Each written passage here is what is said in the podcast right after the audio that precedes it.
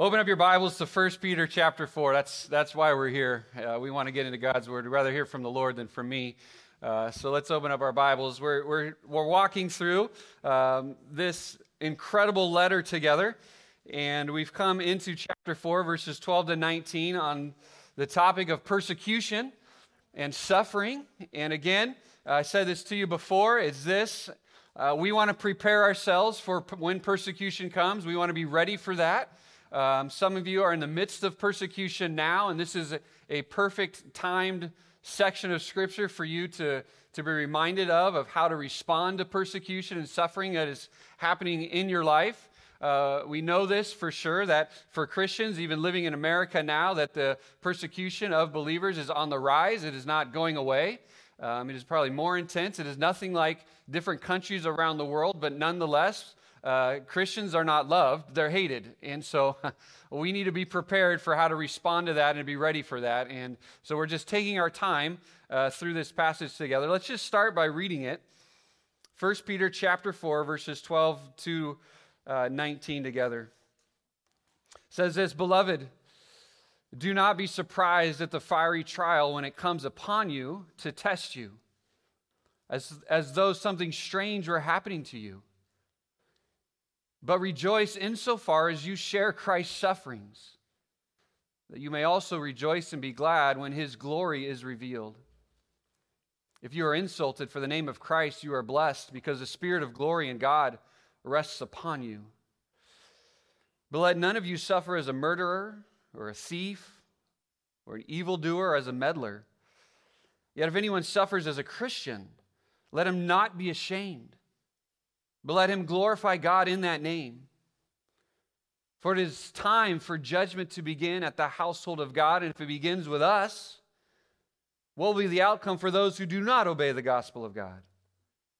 If the righteous is scarcely saved, what will become of the ungodly and the sinner? Therefore, let those who suffer according to God's will entrust their souls to a faithful Creator while doing good. Peter gives us one last in depth look at suffering and persecution.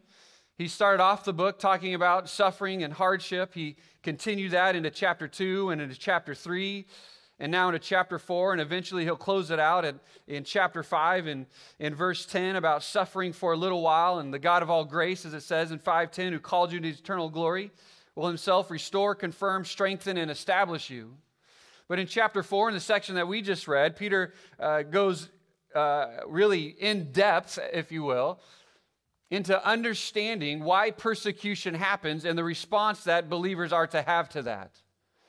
And we started this uh, a couple weeks ago, and let me just remind you and give you the outline that we have how Christians are to view persecution. The first thing is this is that we are not to, to be surprised when we suffer. Do not be surprised when you suffer, when persecution comes upon you. And I said this already. When Jesus was here on the earth and he walked on the earth and he did all these incredible things and all these wonderful things for people, he healed people, he fed thousands of people, he showed all kinds of compassion towards people, he even raised the man from the dead. And the result of all of that was what? They hated him. It didn't matter what Jesus did, they hated him. They hated him so much that they put him on the cross, nailed him to a cross, and killed him, no matter how many acts of kindness Jesus would do. And the same is true for the believers. No matter how much we want to reach into society and, and be the kind Christian to other people, the reality is this if you display the glory of God in your life, you too will be hated. And so don't be surprised by that. As if it's strange that people are persecuting you because of your faith. Secondly, we saw this view suffering as testing. Look what it says. It says, the fiery trial when it comes upon you to test you. Suffering, trials, hardship, persecution is not just allowed by God, it's ordained by God. God is under the sovereign control of every single uh, hardship, every uh, act of persecution against you. He knows it's going to happen. He ordains it to happen. He puts it in your life for a specific reason. And here he is talking about testing your faith to see if you are genuine. Are you a genuine believer? So it proves your faith and then it prunes your faith.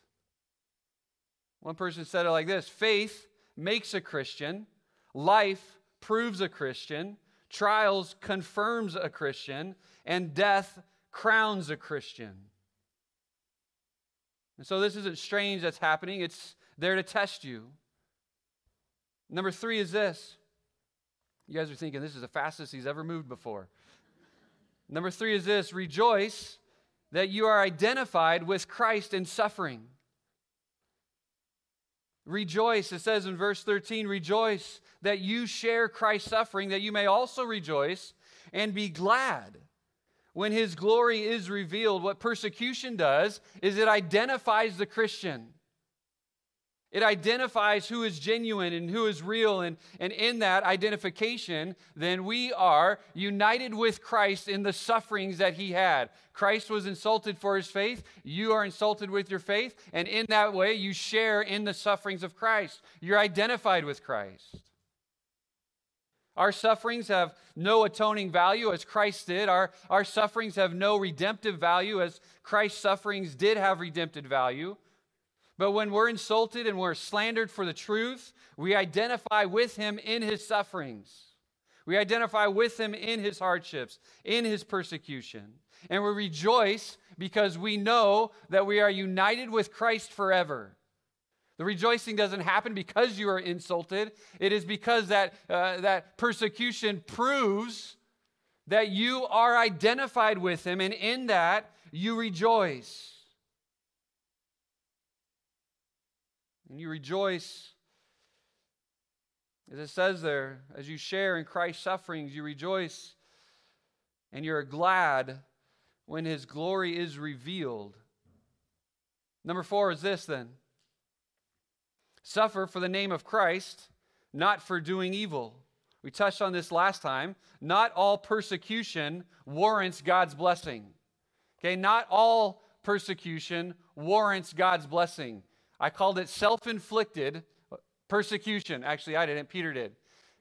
self inflicted persecution. There's one kind of persecution that is uh, for the name of Christ. As you stand for Christ, as you live for Christ, as your life reflects the glory of God in your life, there is persecution for that. And for that persecution, you are blessed. There's another kind of persecution that comes upon you because, as Peter says, uh, verse 15, let none of you suffer as a murderer or a thief or an evildoer or as a meddler. The persecution that comes upon you because of your own sin. And he picks out these sins and he, and he takes it from the greatest to the least. The murderer is going to get persecuted because he is a murderer, the thief, the same, an evildoer, the same. And then he comes all the way down to a meddler. And we talked about a meddler. We say, what, what is a meddler? Like, why did he add meddler to this list? I mean, that is an extreme, uh, one side to the next, murderer all the way down to meddler. And a meddler is, is simply that's involved in somebody's business, overly involved in somebody's business. He's, he's critical of somebody else. He's always stirring up strife because they're involved in somebody else's life so much that they're critical about them all the time. There's no blessing in that when they turn around and they disassociate with you because they know you're a gossip. say, oh, well, I'm suffering, I'm persecuting for Jesus. Well, no, you, you put that upon yourself. You put that upon yourself. But when your faith in God influences, listen, when your faith in God influences the decision at work and it makes you get fired, or because you've got to move out of that company, you got to move away from that job into a different location, that's persecution. Not because you are meddling into the affairs of somebody else. That's brought upon yourself. Proverbs 26 17 says this Like one who takes a dog by the ears is he who passes by and meddles with the strife not belonging to him grabbing the ears of a dog when you meddle in the life of somebody else. What's going to happen when you do that? You're going to get bit. And so think about that. The next time you're meddling in, into somebody else's affairs and you're overly critical about them and you want to tear them down and you want to gossip about them, you're grabbing the ears of a pit bull and eventually you're going to get pit. You're going to get bit. You're going to get bit. So, what is he saying? He's saying this. Ultimately, Peter's saying this evaluate why there's persecution in your life. Is it brought upon upon yourself? Is it brought upon because you stand for the name of Christ? And if you stand for the name of Christ, then what comes of that is blessing. Not only is there blessing, as it says in verse 14, but the Spirit of the glory of God rests upon you. The glory of God, the word there for the Shekinah of God, the glory of God rests upon that person who is suffering for the name of Christ. All right, here's this. Number five, then. Number five. How do we evaluate persecution in this life? Number five is this do not be ashamed to suffer as a Christian. Do not be ashamed to suffer as a Christian. Verse 16, yet if anyone suffers as a, as a Christian, let him not be ashamed. Let him not be ashamed. What does that mean? It means this don't have the feeling of guilt or disgrace or embarrassment or even the feeling of fear that would prevent you from obeying the Lord. Don't feel guilty for standing for Christ. Don't feel shame or embarrassment because you're a Christian. That's what he's saying. And listen, this is exactly what the world wants you to feel. This is exactly the pressure that Christians have from the world. You should be embarrassed for believing that. You should feel shame. That is so unloving of you. This is exactly what the world wants you to feel as Christians are the problem, and then therefore they are to shrink back from what they believe. They're not to stand out, they're not to, to stand up. Christians are the unloving ones, they're the hurtful ones. They, they should be ashamed that they would believe such gospel truth. This is exactly what the world wants. This is their MO. This is, the, this is what they're firing at us every single day this feeling of embarrassment for standing for the name of Christ. That's not loving to believe that. How many times have you heard that? You're not caring for others when you do that, when you believe that. You can't believe that. It's so exclusive.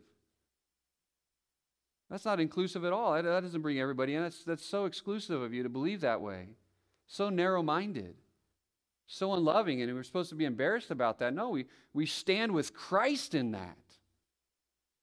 I didn't make it up that, that Jesus said, I am the way, the truth, and the life, and nobody comes to the Father except through Him. We're not making this up. We're standing with Christ in this. But yeah, this is what the world wants. Christians that feel so ashamed and so embarrassed that it, that it causes us to stop obeying, to, to second guess the Bible, to question our faith, to lack courage and boldness in the face of adversity. And here's Peter writing to those who are in the face of adversity here with Nero, and he says, Do not be ashamed to be called a Christian. It's interesting, the word Christian, you know how many times it's used in the Bible? Three. Just three times the name Christian is used in the Bible. Once in Acts 11 26, once in Acts 26 28, and here in 1 Peter 4 15. And, and, and this name here was associated with those who would follow Christ. There was the uh, others during that time were the Herodians. They would follow Herod. There was Caesar, and he had his Caesarians. There was Christ, and he had Christians. And the name was, was first used, it was a, a derogatory name. It, it was a name of mockery and disrespect. Oh, the Christians. Oh, the Christians over there. And, and they'd be mocked for that.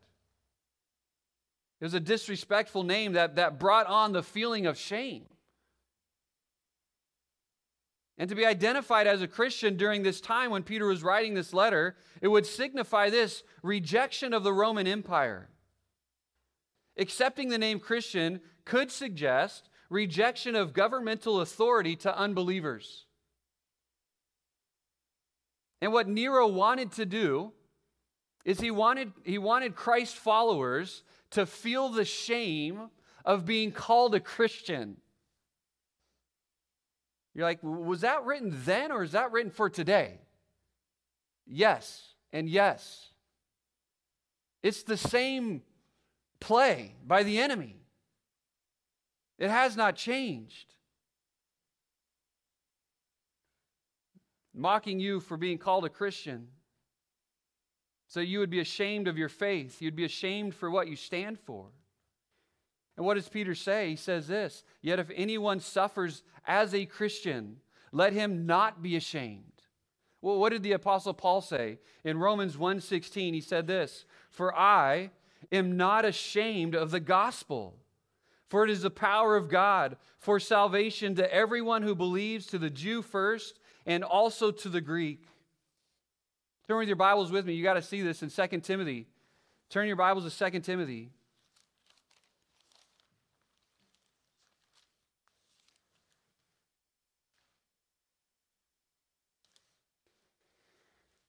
In chapter 1, verse 6, this is what Paul says to young Timothy. As he knew in his youthfulness he could potentially want to shrink away from standing for his faith, he says this in verse 6. He said, For this I, I remind you. Remember this, Timothy. I want you to grasp it, grasp this. To fan in the flame of the gift of God which is in you through the laying on of my hands. Verse 7 For God gave us a spirit not of fear, but of power and love and self control. Verse 8 Therefore, do not be ashamed of the testimony of our Lord, nor of me his prisoner, prisoner, but what? But share in the suffering for the gospel by the power of God, who saved us and called us to a holy calling not because of our works, but because of his own purpose and grace, which he gave us in Christ Jesus before ages began, and which now has been manifest through the appearing of our, of our Savior, Christ Jesus, who abolished death, brought life and immortality and light through the gospel, for which I was appointed a, a preacher and an apostle and a teacher, which is why I suffer as I do, but I am not ashamed why? Why was Paul not ashamed? Here's why. For I know who I believe. He knows the gospel. He knows what Christ has done for him. He knows that his sins have been forgiven. Paul knows that he was on a path destined for hell, and in a moment, God saved him and redeemed him. And he is convinced of this in his heart, and he would die for this. And therefore, he was not ashamed of the gospel of Jesus Christ. And, church, we got to ask you this. When the fire of persecution is turned up in your life, and it's going to happen, we know it's going to happen. When the fire is turned up and persecution comes, and people know you're a Christian, are you convinced in your mind enough to say, I am not ashamed of the gospel?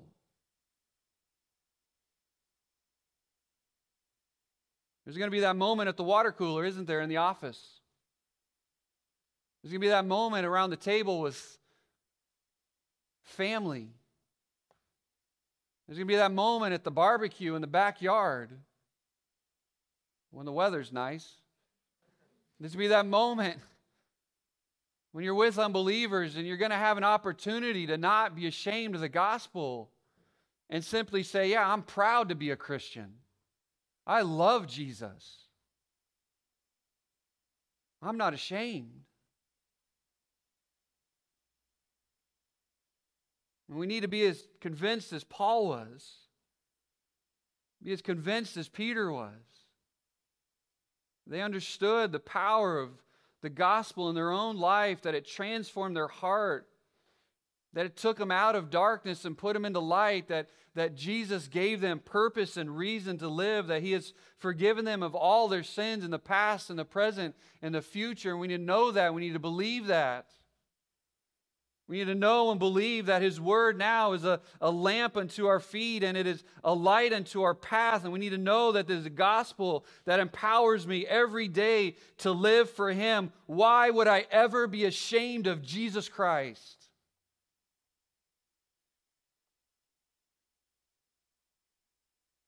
He's my King, He's my Lord, He's my Savior. I can take an insult. I can take the persecution. He went to the cross so I could have eternal life. I can take that, right, church?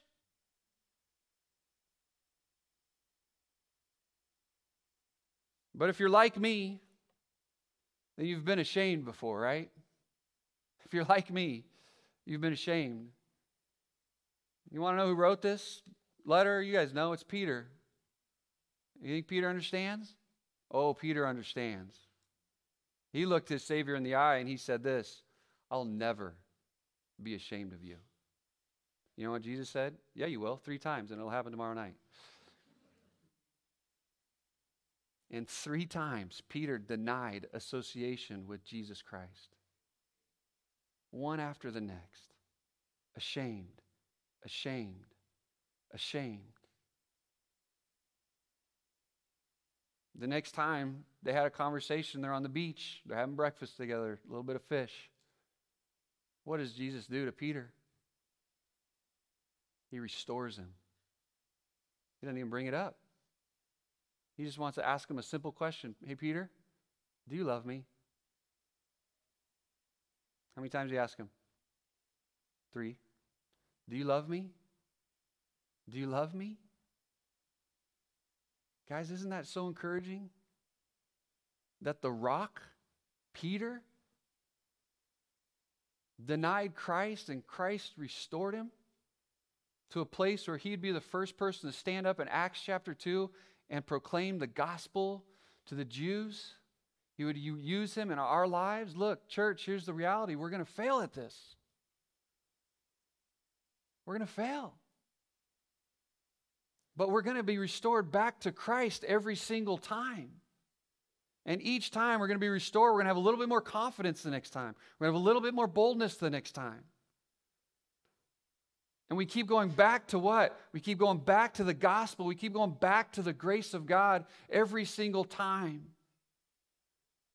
So we would have the boldness and the courage to say, you know what? I'm not ashamed anymore.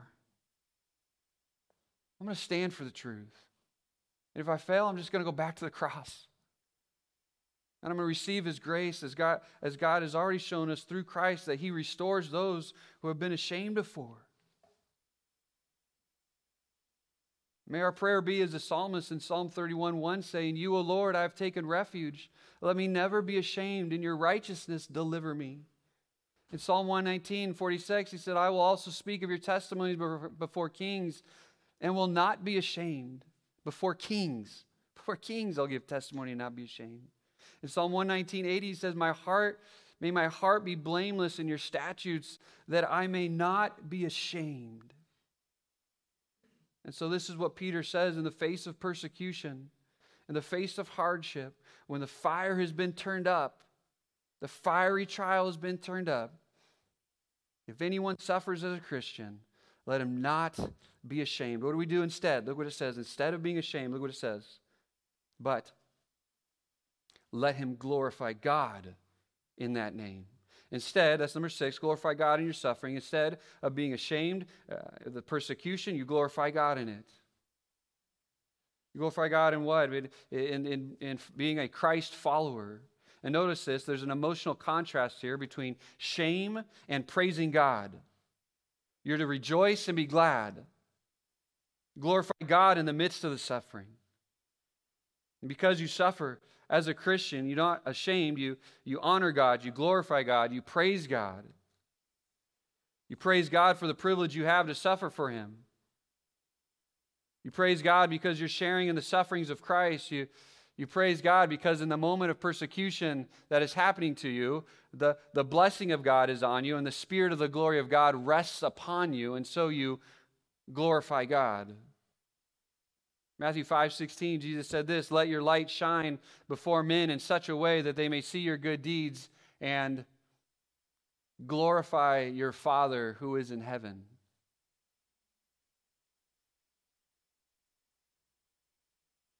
And so instead of being ashamed, we glorify God.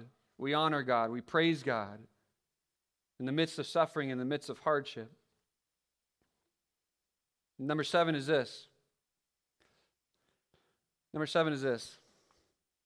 Understand that suffering purifies the church. Suffering pur- purifies the church. Look at what it says.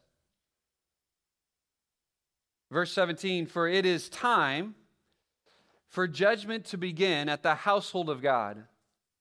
And if it begins with us, what will be the outcome for those who do not obey the gospel of God? What is the household of God? He's talking about believers, he's talking about the church.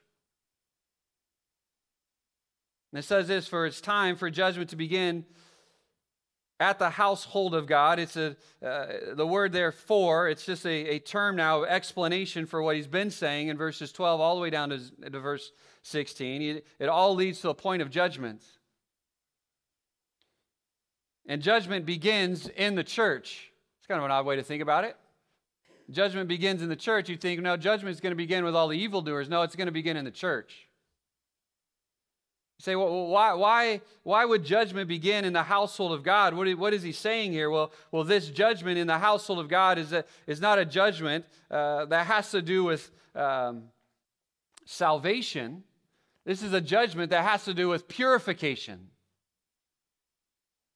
And because God is a holy God, and in his holiness, he does not condone sin. And that's true for the world, and it's also true for the church.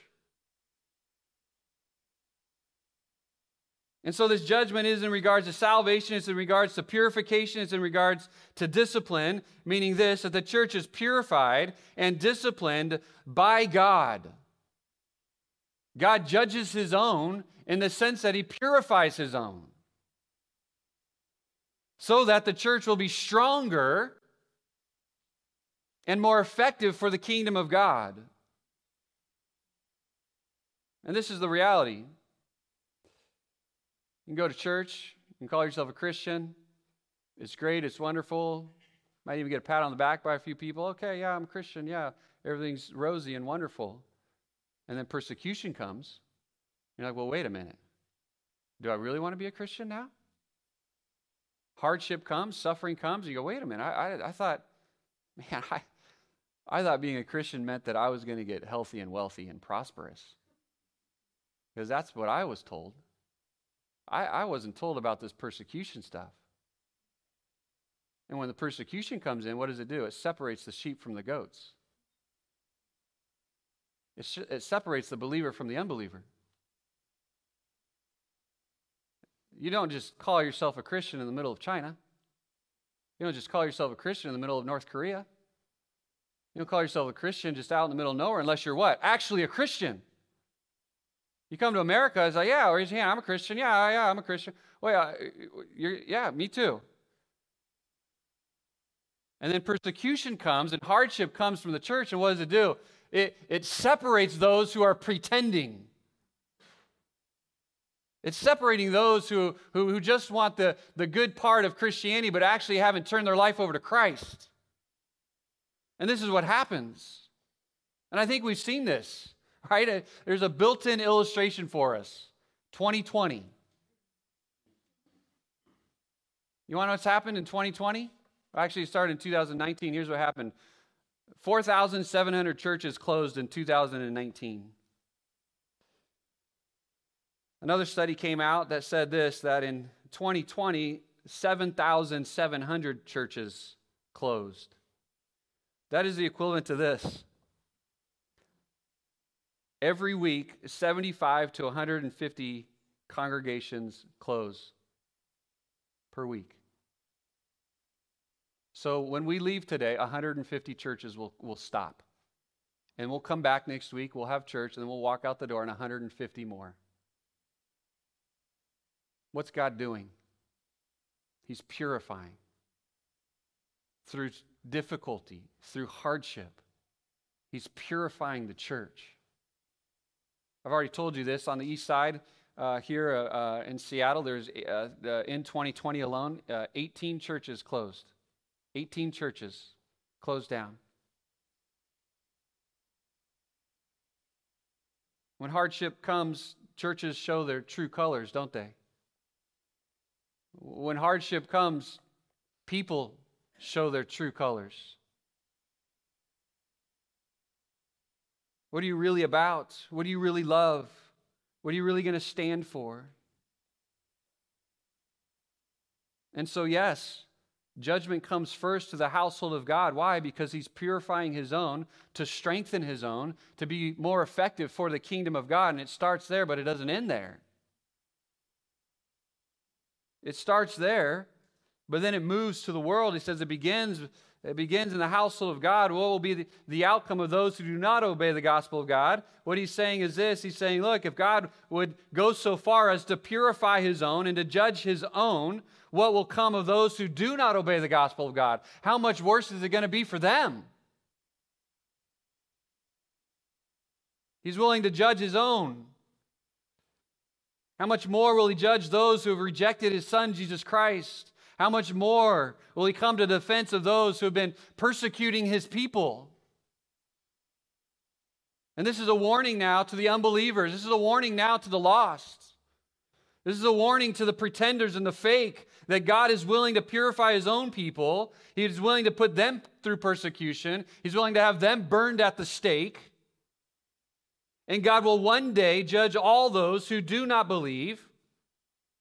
And what will be the outcome for those who do not obey the gospel? It is eternal separation from God, it is eternal hell.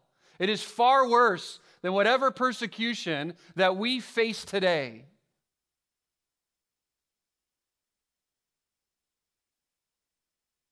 And it's far better to endure suffering and persecution now, which is momentary, than to endure eternal suffering in the future.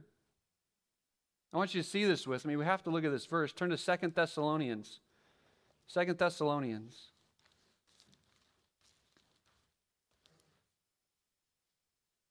This is a warning passage, church, for any pretender.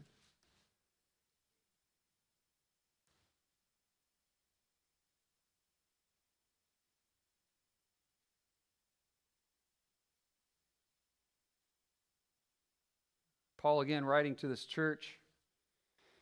He says this in verse 4 Therefore, we ourselves boast about you in the churches of God for your steadfastness and faith in all your persecutions and in all the afflictions that you are enduring.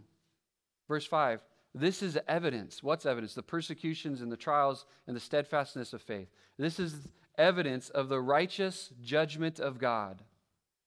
That you may be considered what? worthy of the kingdom of God, for which you are also suffering, since indeed God considers it just. God considers it just to repay with affliction those who afflict you, and to grant relief to you who are afflicted as well as to us when the Lord Jesus is revealed from heaven with his mighty angels in a flaming fire, inflicting vengeance on those who do not know God and those who do not obey the gospel of our Lord Jesus, they will suffer the punishment of eternal destruction. Away from the presence of the Lord, away from the glory of his might. When he comes on that day to be glorified in his saints and to be marveled among all who have believed because our testimony to you was believed. This is exactly what Peter is saying. We suffer now as believers. The persecution comes now, but it's nothing in comparison that's going to come for those who do not believe eternal destruction. And so believers have their trials now and our glory later, and the lost have their glory now and their eternal judgment later. This is what he's saying when it says in 1 Peter they're scarcely saved. He's not saying that it's barely, they're barely, the, barely, they're, the righteous are barely saved. He's saying they're, they're saved with difficulty, that it's hard. That living the, the Christian life and the way that God wants us to live is going to come with difficulty. But what will become of the ungodly and the sinner? It's hard for the believer, horrific for the believer now. It'll be much more horrific for the unbeliever when eternity comes and Christ comes back and he will repay. You say, okay, Joe, what, what, what, are we supposed to do in the meantime with all this? All this persecution and hardship on, on the, the believer? What are we supposed to do with it? Well, here's the good news. Uh, I'm not going to make anything up. I'm just going to let the Bible speak for itself. Look at verse 19. This is what we're to do. This is so good. It's so good. This is what we're to do. Therefore, all right, he sums this whole section up. He says, Therefore, let those who suffer according to God's will entrust their souls to a faithful Creator while doing good. Here's the action. Here's what it all leads to. Therefore, summing it all up, this entire paragraph, this is what we're to do. We are to entrust our souls to a faithful Creator. Put your trust and hope in God. That's it. Trust the Lord. He says this is God's will for you. You suffer according to God's will. This is God's will for you. This is ordained by God, it's placed here by God. But behind the persecution, behind the hardship, behind the suffering at the hands of the oppressors stands a wise God and Peter reminds us of that, just that simple statement, according to the will of God. It reminds us that this is not accidental. It's not out of nowhere. It's been predetermined by God. This is part of the purging. This is part of the purification of your own heart and for the church. And he's urging us don't be discouraged by this. Don't be dismayed by this. Don't be ashamed by this. Rather, entrust your soul to a faithful God. To entrust your soul is a banking term, it's a leaving a deposit down. It conveys the picture of, of a precious treasure being deposited as a trust into the hands of another person. And so, what you're saying to, to the Lord is this I'm going to commit, I'm going to entrust my soul to you as you will safeguard it and keep it until I meet you face to face. I, am placing it in your hands. This entire situation, all this hardship, all this persecution, I entrust my soul to you. Isn't that wonderful? Isn't that beautiful? You give him your heart, you give him your life. It's interesting when Jesus was on the cross, after a night of brutal persecution, the most worst persecution that any man could muster up against another person from the cross, what did he say? He said this Into your hands I entrust my spirit. Into your hands, God, I entrust my soul. What's interesting here, what I find interesting here is it says, I'm going to trust their souls to a faithful creator. This would have been a perfect spot for Peter to say, entrust, entrust your soul to a really good God. Entrust your soul to the shepherd. He could have used kind of more endearing term, a little bit more of like a, a counseling kind of, kind of, hey, he's, he's warm and and fuzzy and loves you. No, he goes, he goes straight to this. Entrust your soul to the one who created you. Entrust your soul to the one who knows you very well. Entrust your soul to the one who is sovereign over everything, sovereign over the situation. He knows your needs. He knows what you can handle. He knows what you can't handle. He is your creator. Entrust your soul to him. Why? Because he knows what he's doing. He created everything and He's faithful.